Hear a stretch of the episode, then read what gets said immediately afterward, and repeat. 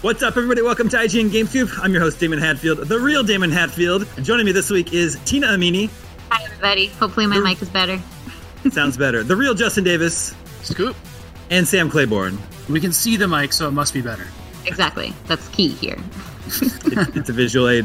And we've got a great show for you this week. We're going to talk a lot about Ghost of Tsushima, which three-fourths of us have been playing. We're going to talk about how younger gamers approach 20 questions a little bit differently than we're used to. But first, surprise topic. But first, I have to show off my new Godzilla shirt. I think it's cool. It's the movie poster for Godzilla versus Space Godzilla. Okay. Who won? You even have to ask. And then the bottom half is all tie-dye. What's HUF? Yeah, I was wondering what was happening with the sleeve situation. It's a skate brand, so they have like a partnership with Toho to do a line of Godzilla stuff. The bottom half of the whole thing is tie-dye? And the sleeve. Yeah. Okay. I thought you were wearing like a tie-dye long sleeve shirt under it, but now I see. Did you know that tie-dye clothing has become quite the trend in the quarantine? Oh, it has. Kingo's wearing a whole tie-dye outfit today. Ooh, now I gotta see. I have a friend who started an Instagram just with, tie-dye stuff recently. And I was like, still looks like tie-dye. Tina, it looks like the paintings behind you. It is. That's right. Yeah. Yep. What a nice collaboration we have here. Okay. That's enough nonsense. Let's get down to business. Without get people to turn into the video episode, that compelling gold content. That's how Damon transitions every segment in GameScoop. Talking about his clothing options. That's nonsense. He says that to me just during the day frequently. Mm-hmm. It's true. Yeah, because Sam is only communicating in edited video game over screens now. That's the real thing I've been doing. There's a generator that generates game ending screens, but you can put in your own text. Yeah, and that is my only form of communication I've settled on. Ooh, yeah, Damon, I think you need to do transitionary topics on Scoop from now on, using those as like nice visual aids. Yeah, that's pretty good. We'll see. Just write the hat. We still have the hat as a backup. That's true. Always have the hat. Okay, let's talk about what we've been playing. I know at least Sam and Tina and I have been playing Ghost of Tsushima. Just the review, or IGN's review, came out this week. Got a 9 from Mitchell, and everybody seems to be really, really enjoying it. I know I am. Is that also true for both of you? It is hands down, like, gotta be the most gorgeous game I've ever played. It's very pretty. It's very pretty. I mean, there's fireflies everywhere. Oh, there are like little butterflies flapping around. The attention to detail is amazing. But like, even when you're walking over yellow leaves from like falling from the trees, you can see they're like sweeping up behind you, and they go faster as you run faster. It's just, it really is amazing to look at. Sam and I were talking about this at some point off Scoop. And Sam mentioned like, it's such a bummer when it's nighttime because you don't get to see all of this like loveliness in all its glory. But the thunderstorms are really cool, but a sunny day really, really makes things amazing in that game. And then there's these moments where you're like, I mean, they set, when you go into a story, they set the time for that. And that's, I think, like a trick they're using, because sometimes you're like in the Golden Forest area and everything's like autumn looking, because it's like all seasons at once in that game somehow. And the sun is like as big as the screen, just gold, and everything is silhouetted in it. It's just like, it's unbelievable, but it's still an open world game, and that'll just happen naturally while you're moving around. But yeah, it's like the thing that Breath of the Wild did, which I thought was really cool, which it does well, is the wind. Like when you're in these grassy plains, the wind looks amazing sweeping through them. And there's giant fields of flowers. And you keep on thinking like, oh, that's probably going to be the most beautiful place in the game. And then they one-up it with like another field of flowers that has some like cool rocks in it or something. Or they have like a swarm of like starlings that is the most realistic depiction of a swarm of birds I've ever seen in games in any way. It just looks incredible. You know what's cool? All three of those elements that you mentioned are also gameplay elements. The birds, the flowers, and the wind. The wind, yeah. I actually really like that they use the wind to tell you where to go. Yeah. Although, a really cool mechanic. Yeah, it's really windy in my Tsushima, though, because I'm just constantly like, wait, what direction? Oh, yeah. Wait, am I going the right way? Wait, how's it going? Right. Yeah, my hair is a total mess in the game. It's just miserable. It should be a nice summer, fall, maybe autumn or spring day, but it's just a little bit chilly because of that wind. Exactly. Yeah, I'm playing it immediately coming off of Last of Us Part Two, so it's a little bit interesting, playing those games one after the other, because Last of Us Part Two was really like shooting for the stars and trying to do something different, give you an original experience, play with the way narratives work in games, play with your expectations, trying to do all this new stuff. Whereas Ghost of Tsushima, I feel like, is just a very traditional open world action game, which isn't a knock against it at all. I just feel like it's like the AAA open world action game refined to perfection. Mm-hmm. Yeah, it's honestly the breath of fresh air that I was hoping for following The Last of Us. Exactly, that kind of air. Thank you. Breath of fresh wind. Breath of fresh wind. Because, I mean, aside from all the stuff about, like, The Last of Us being this really, like, dark and brutal world that depicts humanity in such a, like, depressing perspective, Ghost of Tsushima is pretty much the opposite of that in a lot of ways. But I like I'm going really slowly through the main story beats, actually, because I love the side quests, and the side quests all give you something different, level you up in different ways, or you can get legendary armor and weapons with some of the specific side quests. So I just love, like, being in the world and spending as much time as possible searching everywhere and, like, looking for all the little elements of the story that are living in these tiny pockets, as opposed to The Last of Us, which is just this, like, grand, big cinematic experience. Also, though, you use triangle really dominantly in The Last of Us for like access points, like opening doors or whatever. And then in Ghost of Tsushima, you have to use R2. So I have definitely accidentally hacked the hell out of my poor horse trying to mount it. Which horse did you pick? Or jumped off the horse? I picked the white horse, and I named him Nobu for trust. There are like three horses that you get to choose from. I have a black horse named Pocket. That's exactly what I have. Nice. How cute. Aside from the beauty of the game, I think there's a little bit of, like, what Damon was saying, like, what's an open world RPG that it's going for? Like, it is trying to, it's more like Assassin's Creed than anything else, but I personally like it better than Assassin's Creed. I think it's like because I like the sword combat where I'm at now. It's been frustrating for a very long time, but now I have, like, these multiple stances I'm switching through, and it's really fun. I found the way that I like to play, which is rolling a lot and dodging instead of parrying, which I just suck at. I'm just so bad at that. And I'm bad at that in fighting games too. I always knew, like, I'd play friends, and once they got good at blocking in, like, Street Fighter 2, I'd be like, well, I can't play anymore. I just don't like blocking. I'm out. I just don't like it. It's not my thing. And so I've never been good at it. So there's that. But like, I'm in a place now where all I do is just do, like, exploration, and I'm just uncovering the whole map. And that's like, that's all I want to do. I want to see the crazy, like, fantasy environments that they built, that are just artistic and cool. I get a little bit annoyed with the side quests. They're a little boring. And then the main quests are just, like, they're fine. And I just really like the world. That's enough for me for this game. I'd recommend it just based on that alone. Yeah, I'm super enjoying it. I actually have a couple of questions about the game that maybe you two can help. How often should I be changing my stance?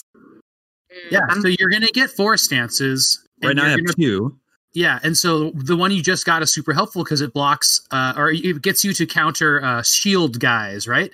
Yeah. And you get a spear counter, and then you get a big guy counter, like the heavies.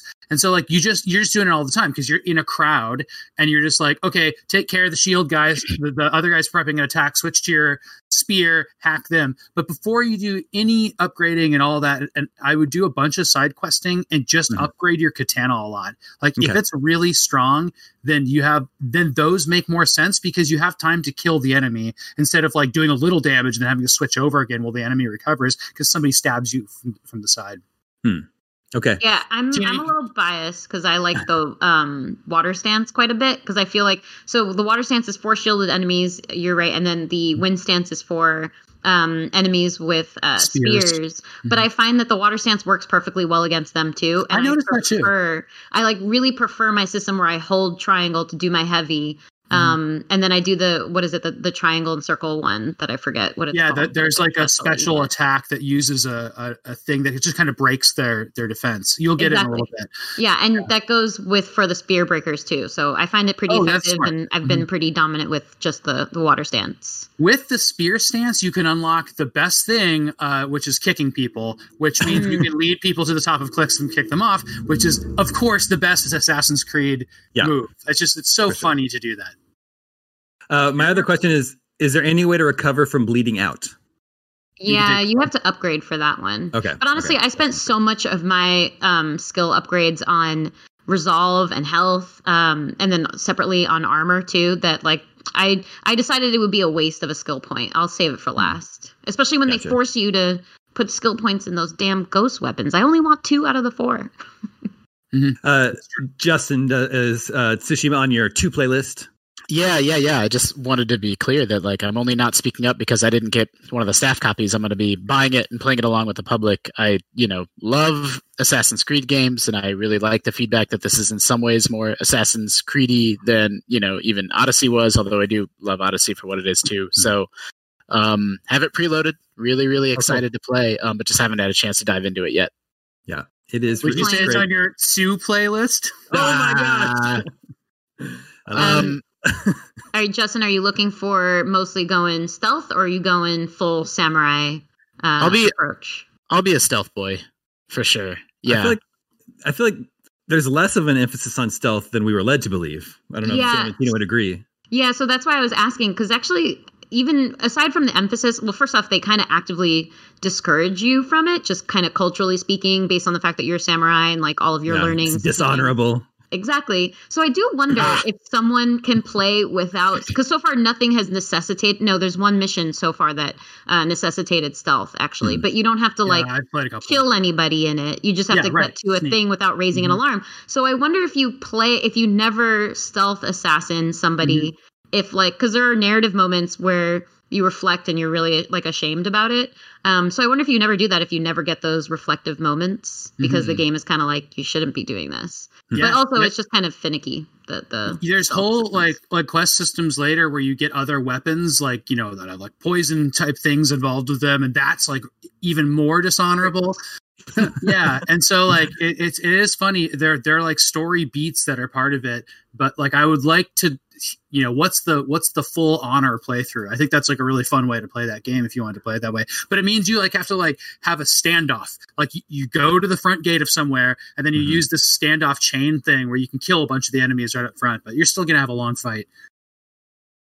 So I'm gonna I'm excited to play it, and I'm gonna play it. I'm gonna probably start not tonight, I guess. Wow, I didn't quite the week's gotten away from me, but it's this might be the last big game I play on the old consoles, and like the temptation to just wait, like even if like next gen upgrade, like I'm not expecting some like 4K version of Ghosts, but like the temptation to wait till PS5 is like getting stronger every day. So it's like I don't know, it's July, like this might be the last big one for me. Yeah, it actually it's the Rare game that makes good use of the DualShock 4's touchpad. Because they use that for the wind. You swipe up to make the wind blow and show you where you're going. But there's also different things happen if you swipe left or right. You play the flute if you swipe left. That's right. You bow if you swipe down. Those sound made up. I know, yeah. Nope. So ever since Pear told us that if you bow at things, like strange things happen, I've been bowing at so many things. Nothing's happened yet. He was like, I didn't know that. Come out of this one statue. So I've been expecting like a grand reveal, but nothing so far. The only one that I found is the frog one after he told me about it. And it was crazy. There was like a stone frog, and you go up and you do that. And then like, it just goes ribbit. And like all these frogs just appear out of nowhere. So that's kind of cool. There's kind of fantasy elements because like the world is like fantastical, but also like grounded in nature. But like, it's fantastic. It's just more beautiful than any nature, And so like, there's things like that, which have like just edging on, there's usually, it's funny because the character is all about like an explanation for everything. So like usually the character is like, there's no ghost in the forest, let me go check it out. Like that's the plot of like so many parts of that game. But then sometimes like frogs hop out of like, the ether and tackle you. And so I don't know what his explanation for that is. Not to make this podcast entirely about Ghost of Tsushima, but one other thought that I had was it's such a nice reprieve. Like we talked about The Last of Us as kind of like, I think maybe the first big game since we went into quarantine. Yeah. And so I was like, like a weirdly timed game to be playing in this kind of environment. But Ghost of Tsushima is so vastly different. Like obviously there are some dark themes, there are some dark characters, and some struggles that you have. But given how gorgeous it is and how like powerful you feel, it's the perfect kind of game right now. It feels great to like end the workday and just roll right into playing that game. Yeah. And I know we don't want to talk about single games all day, but if you want to hear Tina talk about a game for an hour and a half, her and Michael Swaim did a podcast about Last of Us. It's really good. Yeah, it was fun. Check out. It's called One-Upsmanship, and it was, I think, from last week, and it was a great listen. Thanks, Sam. Yeah, cool. Justin, what have you been playing while you wait for a ghost? It's some weird stuff. No, my daughter is 6. Weird stuff. Yeah, well, I feel like I always have like weird answers when we go over what we're playing. I play all the normal AAA games, but like it's always off cycle. Someone needs to represent. Mm-hmm. My daughter's 6, and you know, for as much as video games are a part of my life, they're actually not a huge part of her life because we don't do a lot of screen time. And even when we did try to play video games, she couldn't quite handle the controls or like understanding where to go or what to do, or just, you know, wasn't really quite old enough yet. And I'm not trying to push it on her, but something has clicked and she got really, really into Mario Odyssey. And so her and I played through the whole game. She beat it last week. So the first video game she beat, and I took a cute video and the credits were rolling. It's awesome. Did you use the assist mode? Is that like the key to this? Yeah. The assist mode is great. Even with assist mode, so Mario Odyssey is incredible. It's a 10 out of 10 game, but it's actually not very 6-year-old friendly. Like, there's a lot of reading, and like that game's kind of a puzzle game. Like, you have to figure out like the little trick. I was trying to explain to her. I'm like, explore suspicious areas, and if you see something that's suspicious, like try to throw your head at it, or like, you know, stomp Mario. But like, it's not like a running left to right game. And so once she got over that hump, she had a lot of fun. Do you just over your shoulder be like, did you throw your hat at it? And she's like, oh, yeah, okay, I'll try that. And then by the end, when I say she beat it, like I think I did the entire end. It's too intense and too much, but like her and I went through it together and it was very wholesome and cute. Yeah. The ending segment is where Bowser's like running after you and breaking a bunch of stuff. Yeah. The Bowser fight, and even before that, you go through Bowser's Kingdom. And then playing through it with her, that made me want to replay it because that game has 880 power moons in it, and like I got however many. Crazy that it's not an even number. I hate that. Yeah, I think I collected like 600 when the game came out, and so I started it over, and I'm gonna try to 100% it. I think I'm at 800 moons now. Wow. So I'm getting there. That's what I've been playing in my off hours. So I played through it twice with her and by myself. Wow. A pro. And she, like, not to get like too personal, but I think like a lot of kids, she sort of gets in this mood of like, I can't do it. Like, she's learning to read and learning to write, and she's like, this is hard for me. I don't know what to do. I can't do it, and gets frustrated. And Mario has actually been really good. It's helping build up her confidence. I'm like, you know, this is hard and scary. Like, the bosses are intimidating, even if mechanically they're not that hard. Like, they're shouting at you, and it's spooky and scary. And like, her building up her confidence of like, I can do this and I can win. And it's been really interesting to see that sort of transfer over into like, I feel like she has more confidence in other parts of her life now that she's like able to overcome these tricky challenges in a video game. So it's been really cool. Now she wants to know what's. Yeah, it's exactly. I'm not exactly sure. We have Overcooked. So I was thinking about trying that. Yeah. If you want to just kind of take down the bonding level you've had a few matches. And that's pretty better. You're not chopping up that lettuce fast enough. No, I'm actually, the what's next question is, I'm not sure because she's asking me that too. Like, what should we play next? I'm like, I don't know. I need to think about it. What about Mario World? Well, we have new Super Mario Brothers on the Switch too. So, you know, we might show her a 2D Mario next. I don't know what she would think about Mario World. Maybe I'll try that. I was going to say Mario Party should be on the list. Maybe an eventual one. That's good. When they're both old enough. And then, then there's the real family breaking. Yeah, exactly. She also plays a lot of Ring Fit. And she's the farthest. Everyone in my house plays Ring Fit. And she's the farthest one along. And her favorite thing to do is to like mosey in and be like, oh yeah, I already did that. I'm already like 2 lands ahead of you, Dad. I'm like, okay. Okay. So yeah, that's mainly what I've been playing. I also played through Baldur's Gate. The original? Yeah. Wow. I saw the Baldur's Gate 3 preview, and that made me. What do you mean you played through it? You did start to finish? Yeah. Yeah. Wow. Preparing for 3. Yeah. Just real quick, what I like about that game is how weird it is. It's a lot of wandering around in the woods. You don't get to the city of Baldur's Gate till the end of the game. Like, it's really.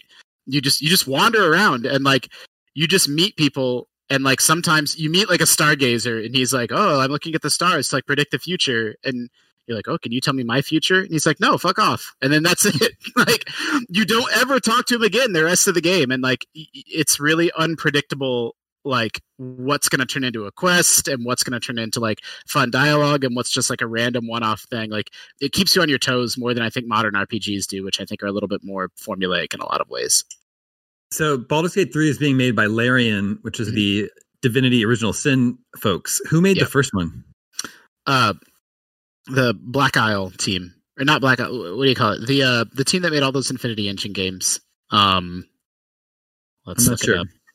Is it? I thought it was somebody like Obsidian or BioWare or something like that. It was BioWare, my bad. And Black Isle was the company that was making Fallout at the time. Now I'm getting these computer RPG companies mixed up. It happens. I've also been playing Bloodstained Curse of the Moon 2, which is great. Just in, so have I. What's that? This just in, so have I. Oh, well, cool. Awesome. Yeah. I love it. It's awesome. I've got all four characters now. I think it's such a cool mechanic to be able to switch between characters on the fly, use characters to get to different areas, but then, you know, once their health is up, you lose a life and you only have the other three left. I think that's all really cool. And Sam, go ahead. I don't know about you, but I think it's cool that one of the characters uses a pistol with infinite ammo. Mm-hmm. It's really amazing. There's like a snipe. It's like for people who don't know this game, it's made by Igarashi, who made Symphony of the Night. But this is like an 8-bit Castlevania, which he didn't work on. So he's making these 8-bit Castlevania games. They look so cool. They look like Shovel Knight. They have too many colors to actually be 8-bit, and et cetera, et cetera. But they're so pixel art enhanced. It's really, really cool. And as Damon was saying, you can switch between four characters. One of them is a corgi. Yep. And the corgi's in a mech suit. Just unlock that character. It's really funny. But yeah, there's like this one like sniper character where it's like, if you can picture any level in Castlevania with like the annoying skeleton going back and forth and then throwing a bone, like that, those enemies, every enemy in Castlevania is in this game. They're just skinned differently. And so those are in there. And like, imagine being able to just be like, it's like Indiana Jonesing it, like pulling out a gun and just like shooting it. Like you're not, you have your whip and you're like, how am I going to deal with this guy? You're just like, bam, it's the best thing. But it is really funny how much Castlevania is in this. Like, I just got to a part where the stupid swans with the flea men from Castlevania 1 are. In this game, it's just like, whatever. It's like a griffin with like a sea hag or something. And they just change it. It's like a complete copy. It's so funny. Yeah, it's good. It actually wasn't Igarashi, his team that makes the Curse of the Moon spinoffs. They hire Anycreates, is a Japanese, like basically a retro game farmhouse formed by former Capcom employees in 1996.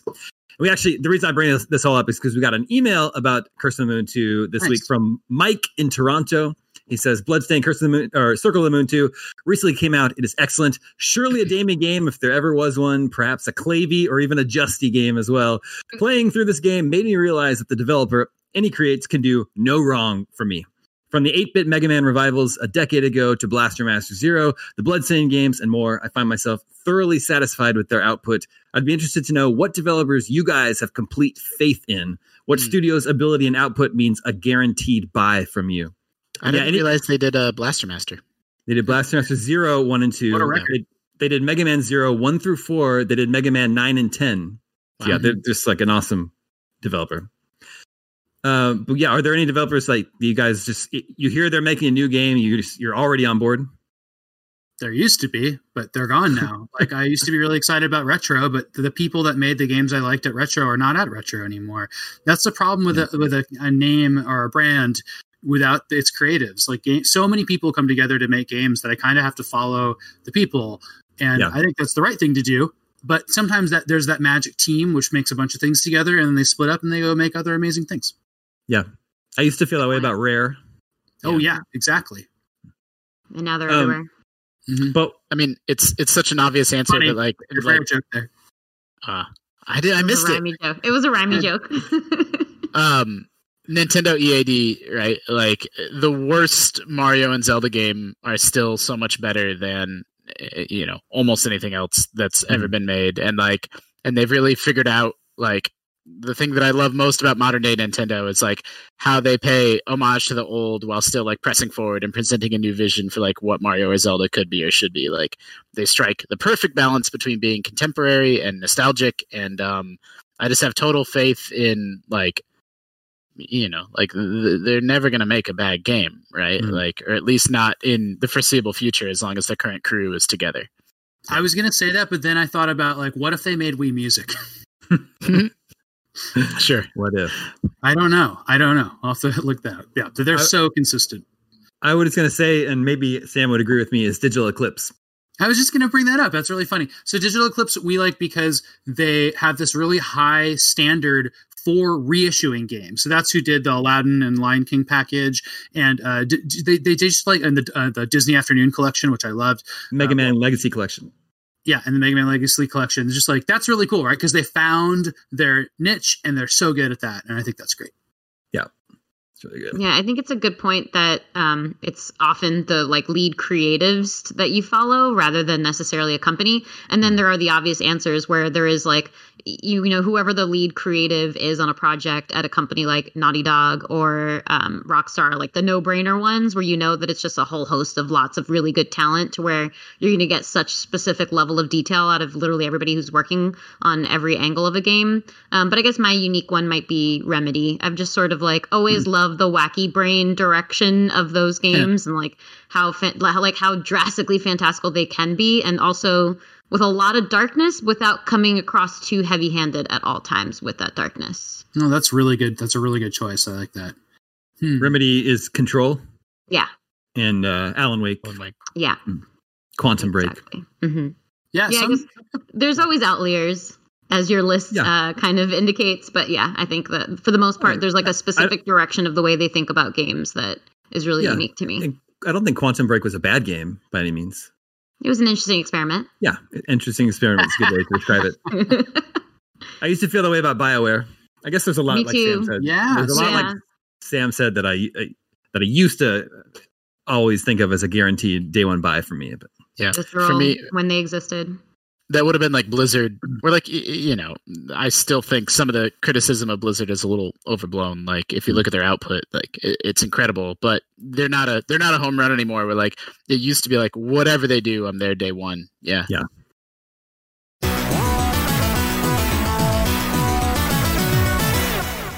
All right, let's move on. After many, many leaks, Far Cry 6 was officially revealed by Ubisoft over the weekend. They chose to sort of reveal that game with the reveal of the villain because they have an amazing actor playing the villain, Giancarlo Esposito from Breaking Bad, Better Call Saul, The Mandalorian, so much else. What was everyone's like first impression about Far Cry 6? I'm a huge Far Cry fan, as everybody knows. I reviewed 5 and New Dawn for IGN. It's funny, you talk about developers that are like your guaranteed day one buy. There are also certain game series that people think about that way too, and just hearing that there's another Far Cry on the way, even though we don't know anything about it, I know that I'm already on board. That first trailer, despite all the leaks, that kind of took a lot of its momentum out. Like, I feel like they were hoping that Giancarlo Esposito reveal was going to be a really big one, especially because his face doesn't really clearly show up, even though you can tell from his voice, his face doesn't clearly show up until the end. And they had to like take that clip and put it on Twitter when it was revealed that he was going to be in the game. Yeah. But I really liked, Damon, your interview with him. It was really like a good insight into the character and the villain, which, like, Damon, you noted that Far Cry's always kind of been about its front stage villains. Mm-hmm. And then Giancarlo Esposito said something really nice about, like, he initially, like, kind of cringes at playing villains. Like, he doesn't want to be this kind of like vilified typecast actor, I suppose. Mm-hmm. But he said that it was more about creating a human being rather than necessarily like a cartoonish kind of villain. And I think that's really cool about the Far Cry series, is that there's so much depth to those characters that there's something either at least charming about them, if not in Giancarlo Esposito's for his character's perspective, maybe even something redeeming, because it seems like they're setting it up in that way, where like there's a lot of different avenues to his villainy that's not really expressed as this like black and white kind of hero versus villain structure. Mm-hmm. So that was really enticing. I have this thing that I'm starting to develop a theory about Ubisoft and how it do these games that I just don't like. And I don't like how they do a big story thing, and then they show a little bit of gameplay. And believe me, I'll expand on this and then they just never show the thing I want to see, which is like kind of like if somebody like going through what the game is like outside of the things that they think will impress us. Like, because I'm impressed actually by the open worlds, and like I want to see like what setting is this in and stuff like that. And I want to see like where is this Far Cry set is the most interesting question to me. And people are saying like, oh, it's like kind of a Cuba like thing. Well, like show me what that looks like. Like I really want to see what that looks like. And they did the same thing just now with Assassin's Creed, and it pissed a bunch of people off. They're like, okay, big gameplay reveal. Now this is just a cinematic. Big gameplay reveal.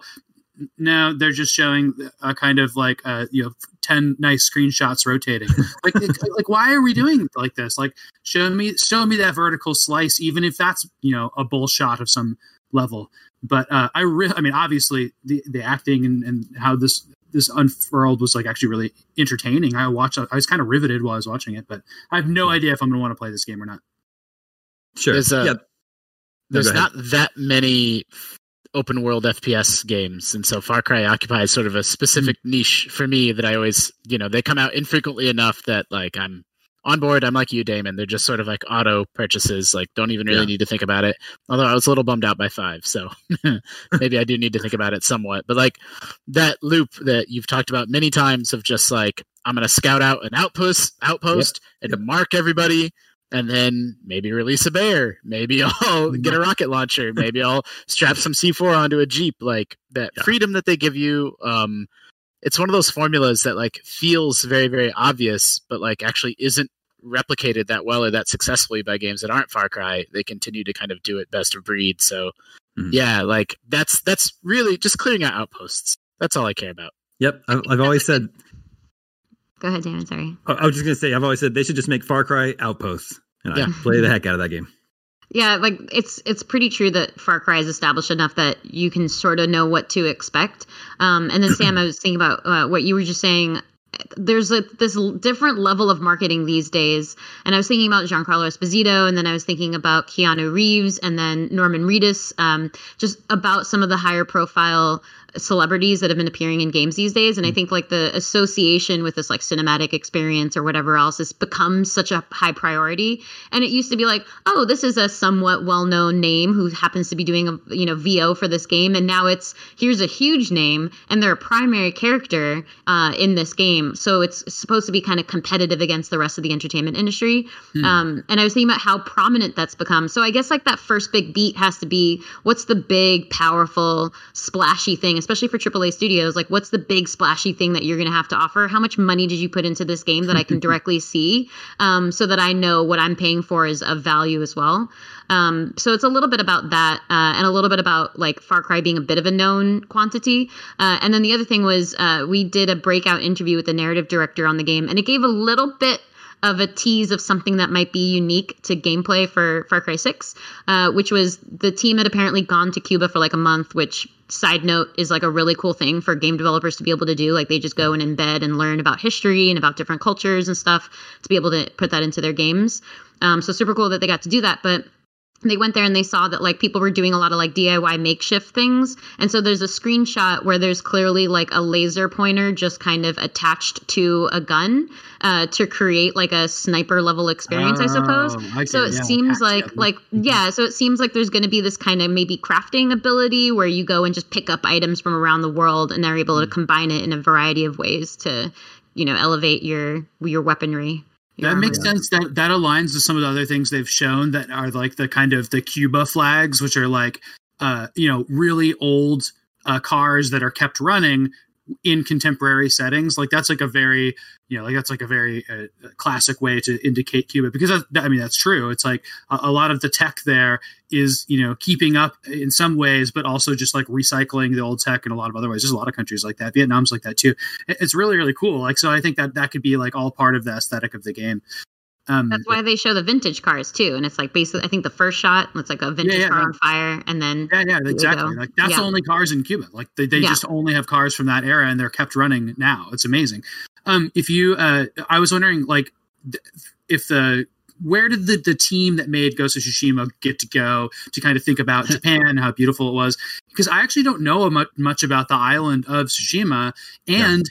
Like, I was wondering if there's ever tourism again, like, is that going to be like a place that's like interesting to go and people might become interested in? It might be disappointing. Yeah. I was going to say, you're probably thinking about the level of hot springs that exist in Tsushima in the game. That's all I'm thinking about. There's one town that's literally just a hot spring town. It's the most amazing thing. Yeah. And again, in quarantine, I'm like, to live here or just to exist here, even but for a moment. Yeah, it was actually like relaxing and soothing to like just see these beautiful environments, including hot springs. So it was really, really great. Love it. When Jin gets in a hot spring, he does not go in butt first. He doesn't. He goes in butt shown. But on display. There's one scene where I walked into a hot spring and there's just like an older, woman kind of kneeling by it, like sort of meditating or whatever else. And he just fully strips down, walks in, and he just starts reflecting on life. It's really nice. Yeah. She's like, don't mind me. Yeah, she's like, okay. And when he comes out, every hot spring has a maple tree, and they talk about it at some point. I don't know why it's always a maple tree. It must have some significance, but the maple tree like fig leafs his naughty bits right as he comes out each time. It's very fun. It's very Witcher 3. Mm-hmm. We've learned a couple more details about Far Cry 6 since the Ubisoft Forward presentation, which are for the first time since Far Cry 3, your character is completely voiced. There's a voice actor playing your character. And then also in cutscenes, you're going to see your character. Even though it's a first-person game, you usually never see yourself. In all cutscenes, it'll switch to a third-person perspective. So hopefully there's some cool customization stuff happening. That was the earliest promise of we were doing some research on Cyberpunk, and I was looking at like really early articles. And it was like one of the big things is that people were upset that you couldn't see your character in that game. So like, no, you're going to be able to see your character in third person during cutscenes. And then they just took that out. It's like a weird progression to be like, you guys will be fine in first person. Well, that was an original complaint around Cyberpunk, too, when it was first shown off at like an E3 or something many years ago. Yeah, that's what I'm saying. Cyberpunk. Yeah. Oh, okay. Did I say something else? No, I probably just glossed over that part. Yeah, she's just tuning you out like you. Yeah, I was like, That's a total. I mean, having a voiced and real invisible protagonist is like such an underrated part of 3, and like such a critical detail that was missing from 4 and 5, in my opinion. Like the character you play as in 3, like kind of sucks. Like he's kind of an asshole. Like he's a little bit like Holden Caulfield-esque, where it's like you're playing as this person that's hard for you to root for, and like contrasting that against Voss, like. I don't know. That just allows them to do interesting narrative things that, I hope that's kind of what they're going to be exploring in 6. Yeah. I'm looking forward to it. It's out next year, early next year, February 18th, I believe.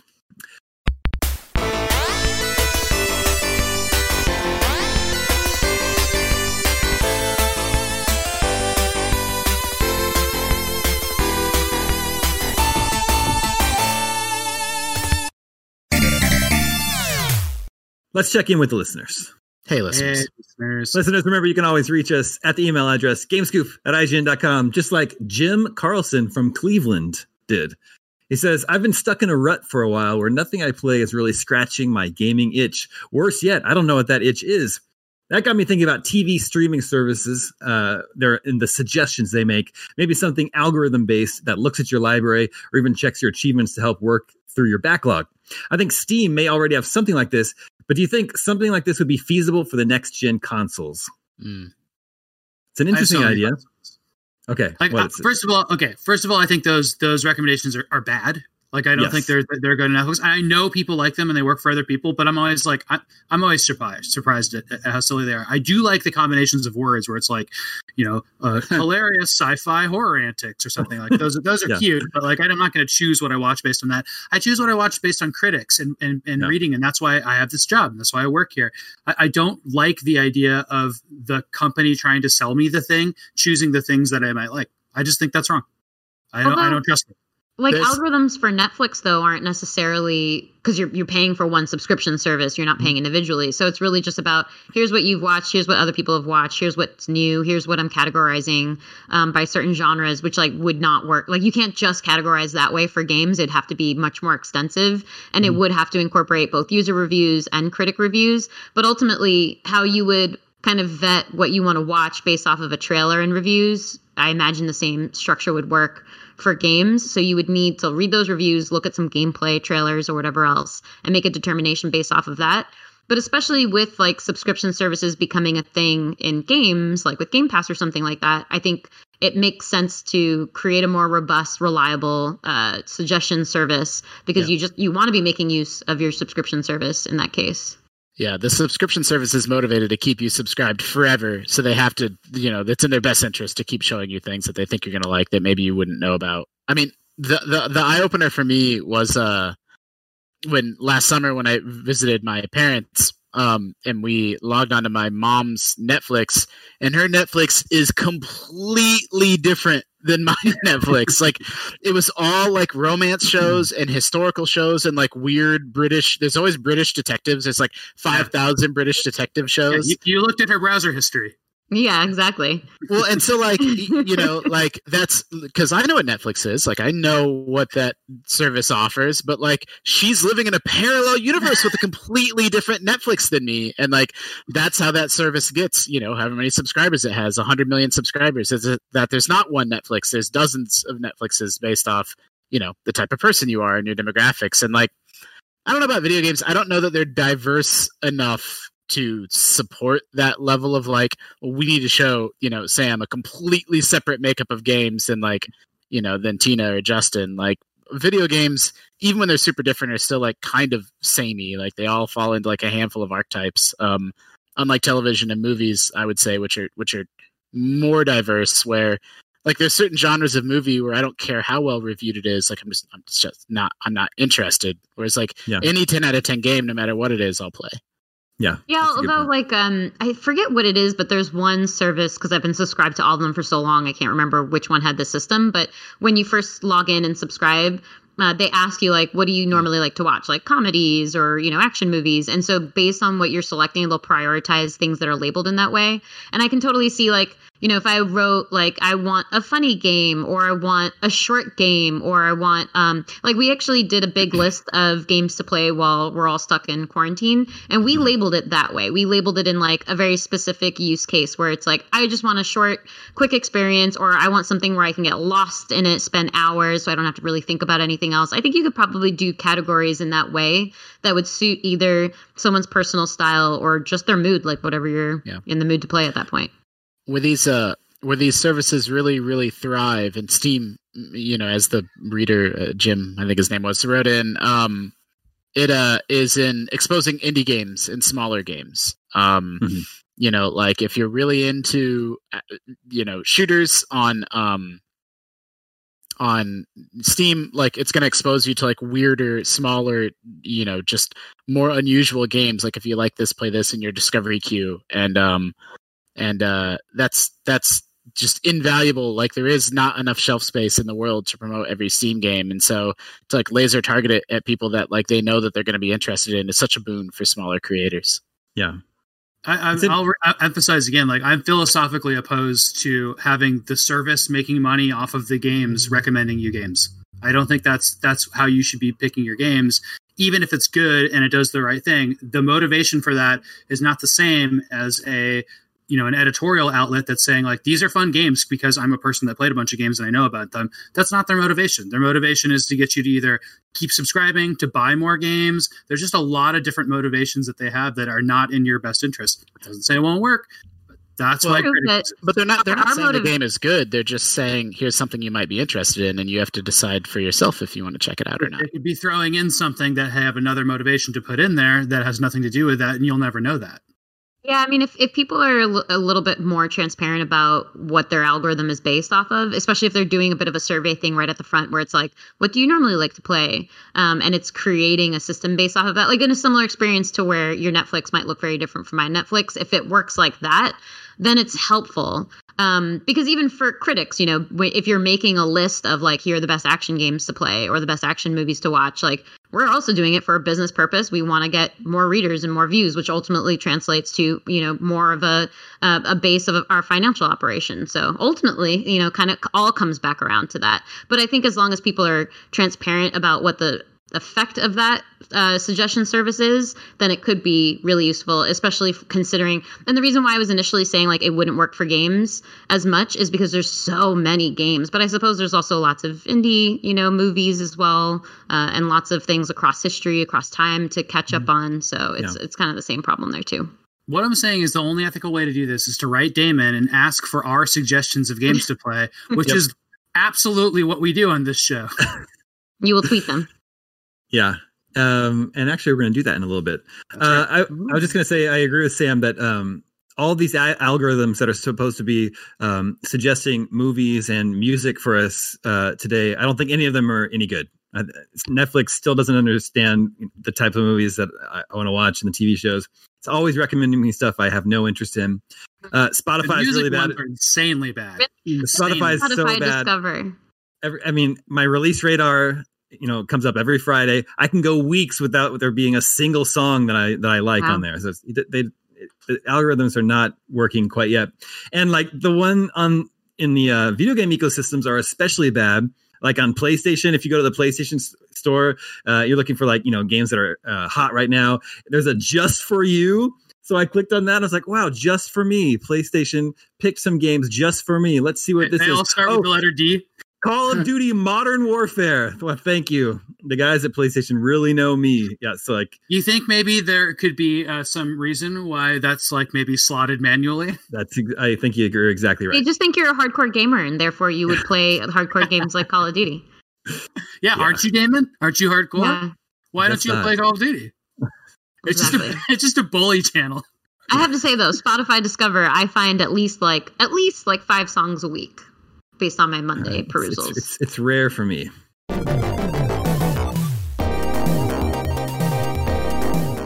Okay, this is Duncan from St. Clair Shores, Michigan. And he says, I just bought a new PC. Yay for me. I was wondering if you guys could suggest any RTS or possibly some great tower defense games. Any great PC-only games to get. I'm looking for games that are not on console. What a novel use of an email. Yeah, right? It's lucky for him. We have an algorithm we can plug him into, right? It's going to pop out some suggestions. Plug this into the JGBS algorithm. Yeah, that's really good. Saying PC exclusive is too much. There's too many to do, but we can narrow it down to RTS and tower defense genres. The first thing I would say is that both of those genres are not dead, but they're not the popular thing anymore, right? That's sort of I still love them personally, so please don't take that as a knock. I still find and play new ones, but it does get a little bit challenging. I would say to look at games like Northgard on Steam, and I'm actually not a Total War guy, but Total War Warhammer is obviously, those games are incredibly popular. Total War 3 Kingdoms, and then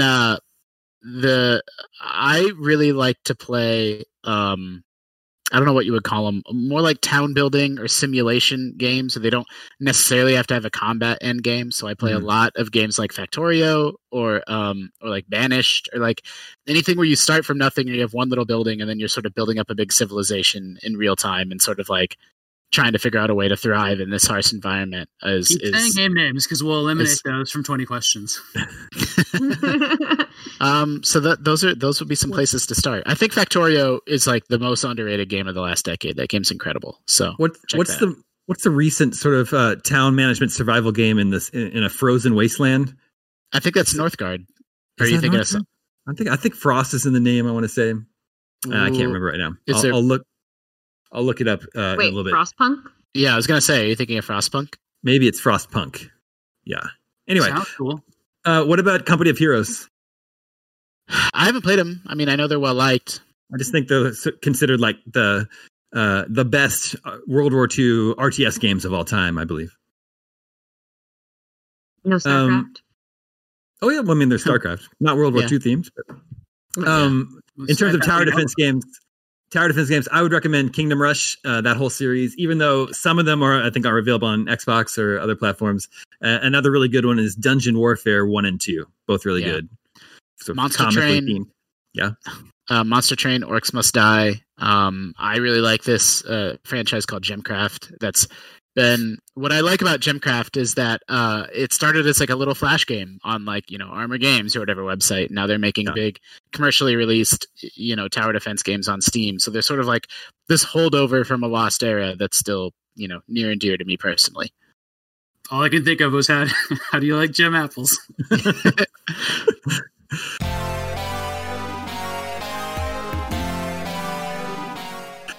Okay, one more email to get through. This is Yasin. He says, long time listener, first time writing in. Love you guys. Before I ask my question, I think you'd be interested to hear this story. I am a primary school teacher in England. In the UK, primary schools run from ages 5 to 11. And yesterday, I played some rounds of 20 questions with my class and thought it would be fun for you to hear some of the questions this new generation thought would be good to ask. For some added context, the children I played this with are ages 10 to 11, old enough to understand the rules of the game. The questions that stuck out to me were, can you build? That's a big one. Yeah. Does the games that are popular right now. Does this game have victory dances? Mm-hmm. Wow. Here's one. Is this an old game from like 5 years ago? Oh, no. Is it on iPhone? They would ask. Does this game have party chat? Which I thought was a little odd. I think of that as like a We're going to start using that one. Yeah, console gaming thing. I like this game and answer that. I don't know. Yeah. Is there more than one map? Was a good one. And then the last one is, can you buy packs? Which I guess like microtransaction stuff. Yeah, those last two are pretty related too. It's fascinating that it's so closely related to the trends. I mean, it makes complete sense too. I mean, like that's their frame of reference for video games, right? The fact that base building is like, thanks to Fortnite, is like the most mainstream thing in video games, and like you can draw this direct line from like, you know, Minecraft to Fortnite to now every PC game. It just makes me so happy. It warms my heart. It's like my favorite thing to do in a game, and now it's like it's broken through to like the mainstream in this really, really awesome way. And like now I know that we're gonna get a decade of like interesting takes on that. That's just feels very good. Yasin says, there were some better questions thrown in after guidance from myself, but I thought it was a funny assessment of the types of games the kids are into nowadays and what they perceive to be standard industry-wide game mechanics. The games that popped up frequently were Minecraft, Fortnite, Mario Kart, and Roblox, as well as some mobile games I've never heard of. As for my question, just as some people almost look down on children that only play Minecraft, Fortnite, etc., do you think there were games that we played growing up that meant we were similarly looked down upon? I'm of a similar age to most members of GameScoop. Did the generation older than us think we were lost souls because of the games we were playing and that we weren't experiencing gaming for what it truly was and could be? Because that's what I feel people think about children nowadays. I think we all sort of grew up with the first wave, so there wasn't an older generation to be gatekeeping at us, right? Yeah, that we weren't playing the right games. There was no like looking down your nose at like, you know, Fortnite is considered like uncool if you're still playing it, even though it's still the most popular game on earth. Like, I the first time I remember that sort of coming up was like the gamer that would buy nothing but like Madden and Call of Duty every year. Then it was like, that was like the eye rolly, like it's too popular to be cool thing. Like video games are not popular enough for that to be the case that I can recall. More recent than like anybody's childhood in this room. Yeah, I think so. That being that trend, yeah. I think it was more about, at least for me personally, especially given my like minimal access to games growing up and very like regimented, supervised access, was like, it was more so, oh, you didn't play that? That's more the level of shaming that you'd get. Like, how could you possibly have glossed over this masterpiece of the 90s or early 2000s or whatever it may be? I think it's more so along those lines. But if I had to pick a game that maybe people didn't look down on, but at a point in time, they'd be like, you're still playing that game, is World of Warcraft, because I played that thing for 2 years. So that might be too long. That was my big example. That's what I wanted to bring up. World of Warcraft? I completely thought people were lame that played World of Warcraft. Hey! I couldn't believe it. Like, I thought it was so lame. And, like, I was a kid. Like, this is a long time ago. Mm-hmm. And I just, like, you know, I was playing Perfect Dark and, like, shooters and stuff at the time. Like, hardcore stuff, you know, which is funny because I don't like that stuff as much now. But, like, boy, yeah, I thought, like, it was, like... But it wasn't World of Warcraft at all. It was, like, Second Life was so lame.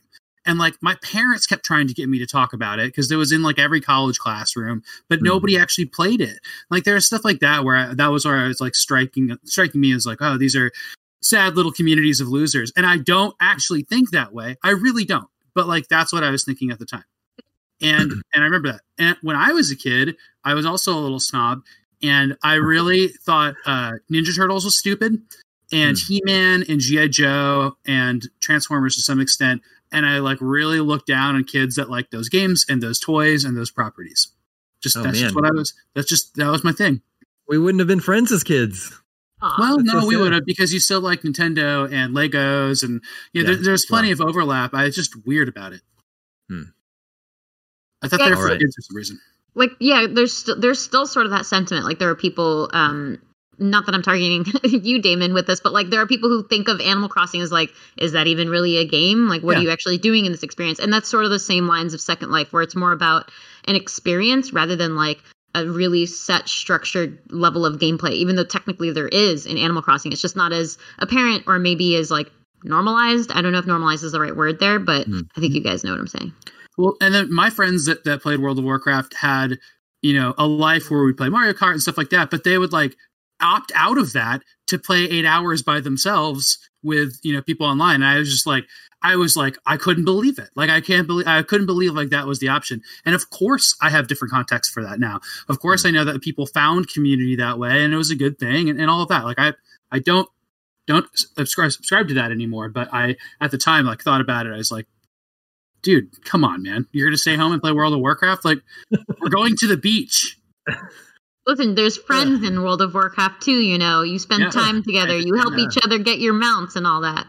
The beach is all sandy and scary. You got to talk to people. Exactly. I hate sand. It gets everywhere.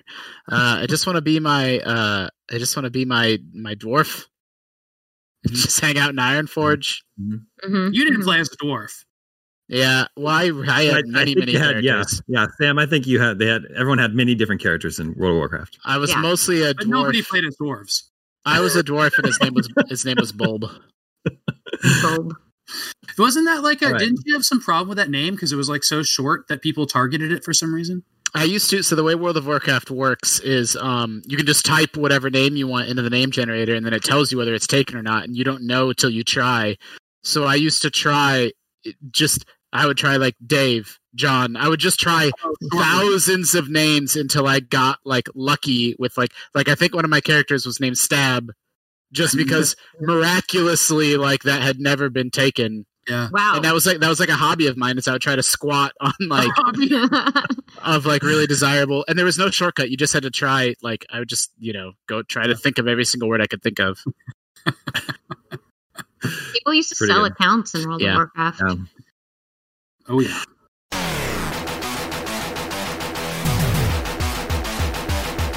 Okay, and that brings us to Video Game 20 Questions. Our suggestion this week comes from Kevin O, and he has provided a normal mode and a hard mode option.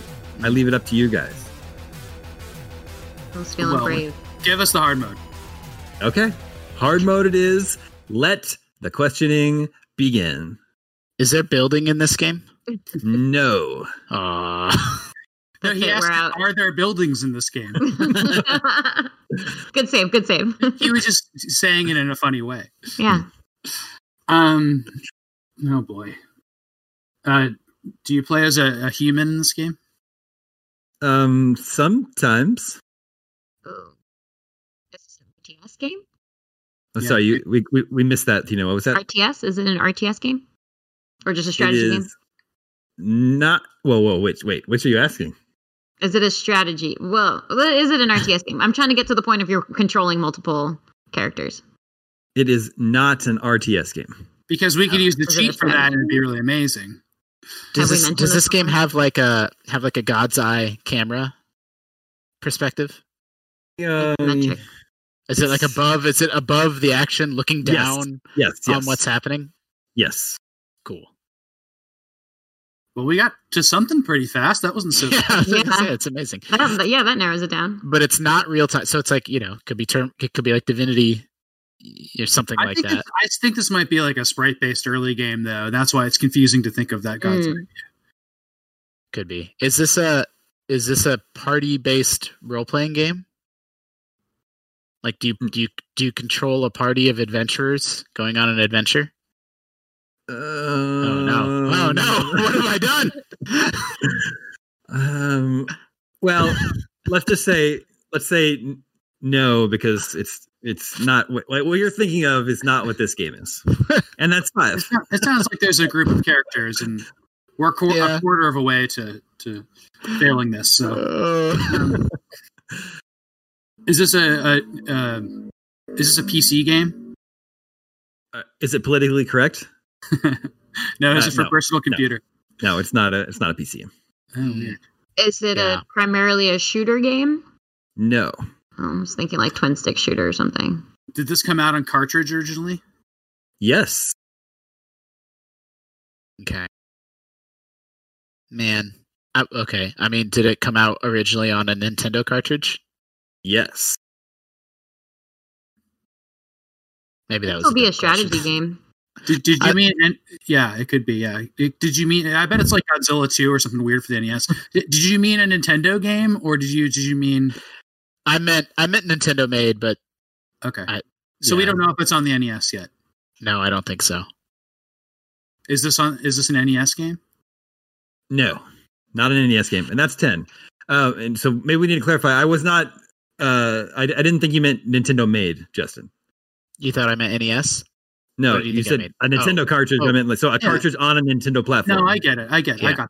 Yeah, understood. I mean, I don't know. It could be like ActRaiser, something weird like that. Didn't we just have that? Yeah, I can't remember. I need to know what console it's on. So there's only really two other cartridge-based ones, but then there's handheld. So do you want to eliminate handheld, or do you want to go with the console? Well, it is hard mode. I don't know what that is. Is this a handheld game? Yes. Oh, my goodness. But then there's DS, 3DS, Advance, Switch. Is this game... was this game originally released on a console with two screens? Yes. This is insane. It's happening. It's happening. Yeah. Okay, was this originally released on a console that had 3D? Yes. Okay, so it's an original 3DS game. It's a 3DS game. Yeah. And it was on 3DS, and it's a weird, hard game to get, and it's top-down. You kind of are a God's Eye View. Not made by Nintendo, maybe. We don't know that. You sometimes control a human. Yeah, that's got to mean multiple characters, right? Do you control multiple characters at the same time? No.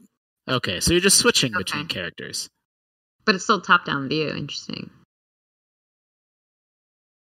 You're switching between multiple characters. Do you think it's Super Mario 3D World? That's what I was thinking about. That's exactly what I was thinking about. I don't know why that would be hard mode. It'd be 3D Land, though. 3D Land, yeah. Oh, yeah, it wouldn't be. But we don't know if it's a Nintendo. Is this a Nintendo-published game? No. That's 15. I also think everyone in 3D Land is human. It's unclear. It really is. Toad might not be. Ooh, it's weird. So it's not. Wait. It was not Nintendo made. Yeah, it's just some third-party game on 3DS. Public. Of which, the temptation to use my computer to cheat is strong. Mm-hmm. Down. I'm trying to think what you could possibly like. Maybe it's like a Chinatown Wars type game, but that wasn't on 3DS. Yeah, I mean, I owned and liked my 3DS, but I didn't get like deep into that library, so I don't. I mean, was this game developed by a company in the United States? A developer in the United States? No. Yeah, I don't. I can't hardly even remember my 3DS. Could it be a Monster Hunter? Are those all behind the person third person mode? Yeah. Oh my goodness! It's so hard to think of the 3DS library this way. Did this score highly? Yes. So popular, or not necessarily popular, but a critically acclaimed 3DS game that it's probably on our top 25 games list. Would it be if it's on hard mode? Yeah, I don't know. We were doing so well. Yeah. Yeah, you guys got a lot of them. A lot of the elements. I still feel like there's something within the strategy realm to be explored. I agree. I'm wondering if it's like, I don't know, like a Final Fantasy Tactics game. They were both on GBA, but like, something like that.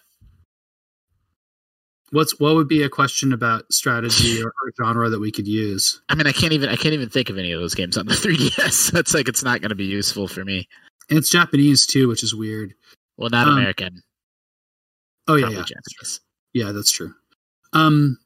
Should we just ask if it has strategy elements to it or RPG elements or something like that? When you hit or attack things in this game, are there numbers? Do you see numbers popping out? I don't know. I can't answer that. It's not a strategy game. There's no numbers. Probably still an RPG though. Mm-hmm. Yeah, and you're actually not controlling multiple characters at once. He said you're switching between characters. Mm. Oh. I don't know. This is so difficult. And we might not know the game, too. Was there like a mana game on the 3DS? You're usually switching between characters in those games, aren't you? Right, yeah. Does this game have... he said it doesn't know about the numbers, so it's probably not RPG. Was there a Crystal Chronicles on the 3DS? Not that I can recall.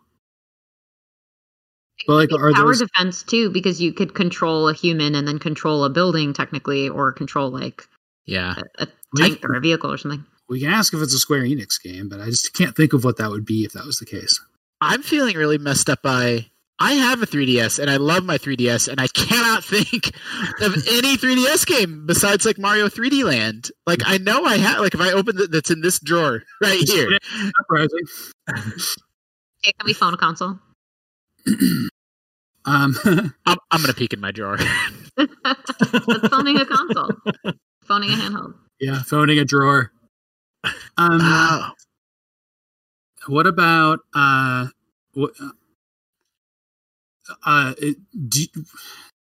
should we ask like if it's sci-fi or fantasy? I mean, I've given up, so. Okay. Oh, it could be Fire Emblem. Yeah, but that's Nintendo published. We got rid of those. Damn it. I was so happy for a sec. Switching characters is the really confusing thing, and you're not always a human either. What about a Pokemon game? They're not technically made by Nintendo. Yeah, I don't think he would pull that on us. Although we got screwed on that recently. Again, no hard mode. Yeah. How about I don't know? Like, let's just go. I kind of want to know if it's like who made the game, and if we get really lucky. Yeah. Yep. 2 questions and a guess. Okay. Is this I don't even know. I wish I knew if it was Japanese or not. What's that? What was your question? If it's Japanese or not? Yeah.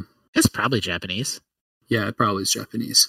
Does this have realistic graphics? No. See, I think it's like... Oh, man, what if it has pixel art or really cute graphics? We might be able to get that then.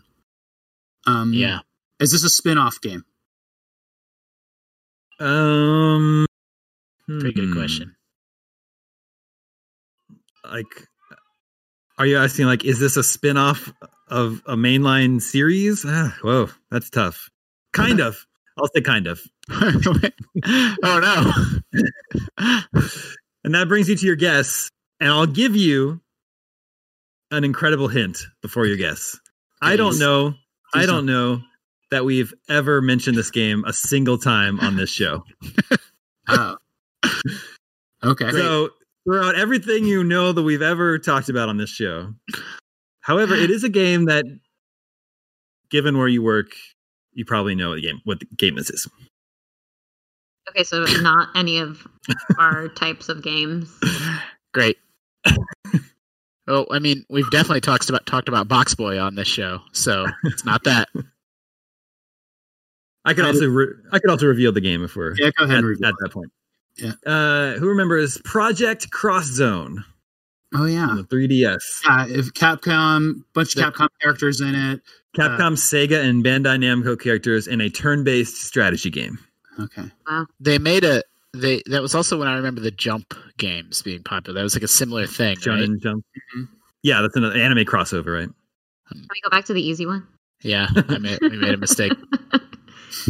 We can do the easy one if you want. Yeah. How easy is it? Yeah, seriously. Much easier than the last one. All right, let's do it. Let's do it. Lightning round. Yeah. We'll do it. Here we go. Okay. Kevin O, let the questioning begin. Is it from after 2000? Yes. Is it on Switch? No. We know how to win. Is it go ahead. Is it an exclusive? No. Is it on current? Is it on PS4 or Xbox One? Yes. Such a tricky question these days, though. Anything could be a port or whatever. I regret phrasing it that way. Yeah, was it released on? Was it originally released on? We could probably start changing it to that. Yeah. Is there multiplayer in this game? Yes, that's 5. Was it developed in the United States? No. From here on out, I'm going to change the multiplayer question to, is multiplayer a primary part of this experience? Yeah, I like that one. It's so subjective. A little bit. Yeah, for sure.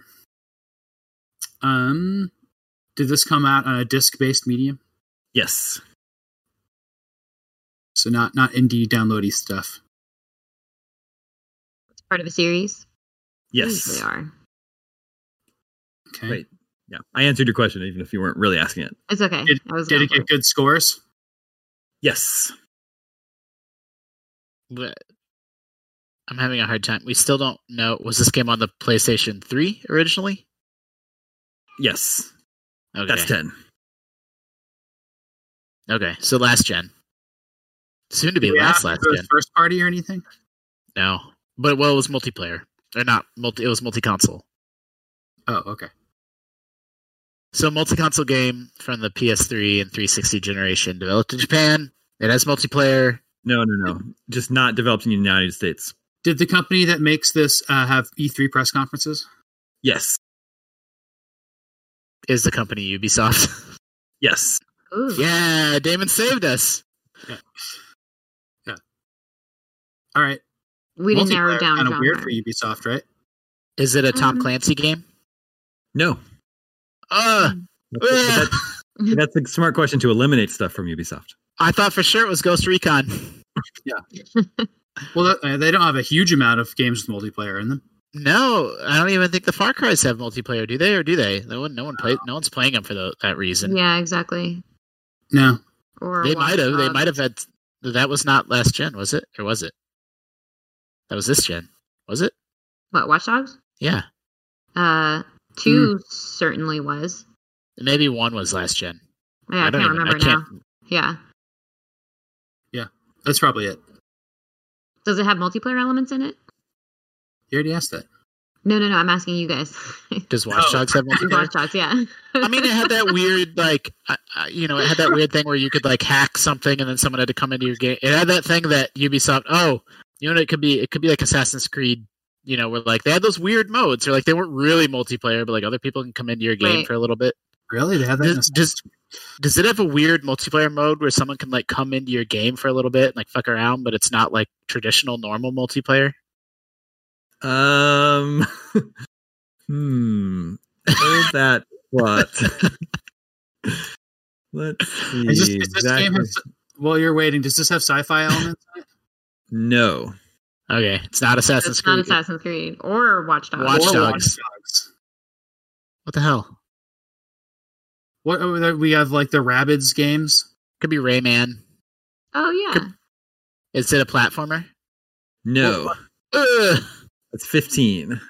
Oh boy. They made a Prince of Persia last gen too, and a Splinter Cell, but Splinter Cell is Tom Clancy. Mm-hmm. Mm-hmm. They made that really gorgeous Prince of Persia game. The game's really underrated. The reboot that nobody liked.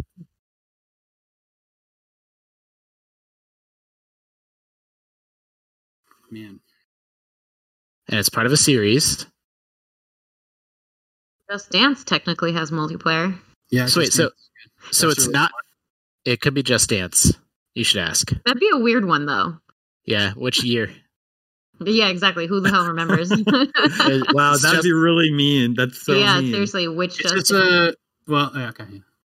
Well, wait. So it's not Tom Clancy, and it's not Rayman or Assassin's Creed or Watch Dogs, since they have sci-fi elements. So, I don't know. Is this a game in the Prince of Persia series? No. sure there's series that, like, long-standing series that we're forgetting about.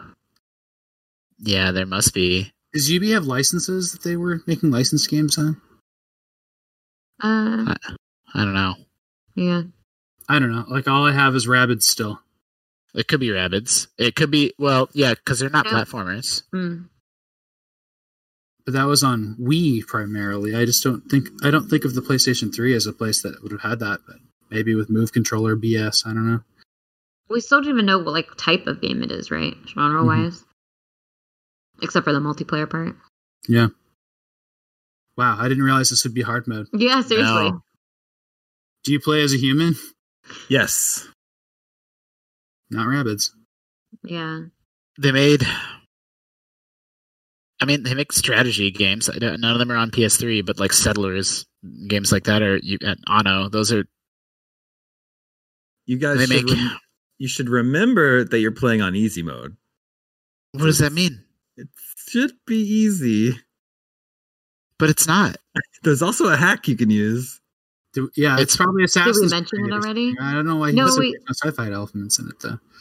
Well, but it could be... So maybe one of the Far Cry's does have some multiplayer mode that was not very popular. Yeah, it's a shooter.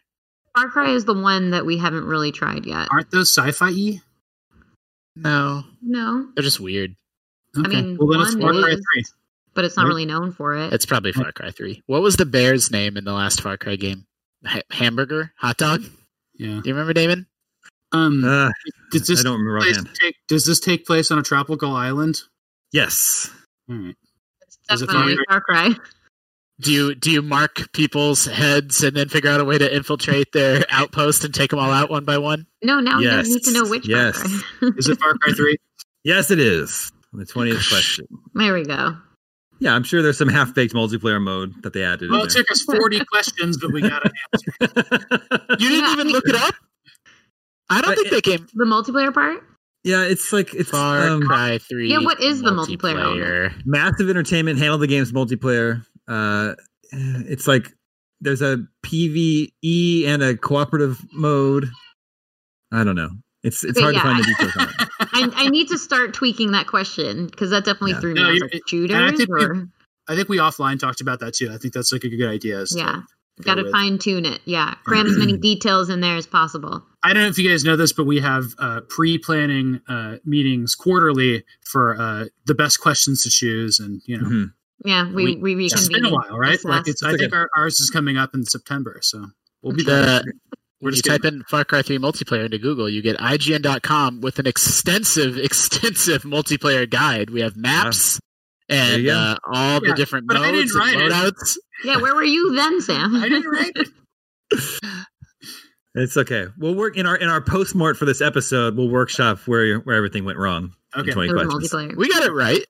Yeah, we got there in the end with not too many questions to spare. He had to tell us it was easy several times. So can Kevin O at you or not, Sam? Yes, he can. Yeah. Okay. All right. You can only at half of us because we got. And I got added last week. Did you guys? I don't know if he tagged everybody in it. No, I don't think I saw it. Mm. He sent me his favorite scene from episode 2, Attack of the Clones, and I had to comment on it, which was great. Is his favorite scene? I hate sand. No, that's my favorite scene. It was when Anakin gets all chopped up. Well, that's in Revenge of the Sith. Anyway. Oh, sorry, I meant Revenge of the Sith. No, I can't remember now. Anyway, thank you for the suggestion, Kevin O. Remember, you can always send your suggestions to me at the email address, gamescoop@ign.com.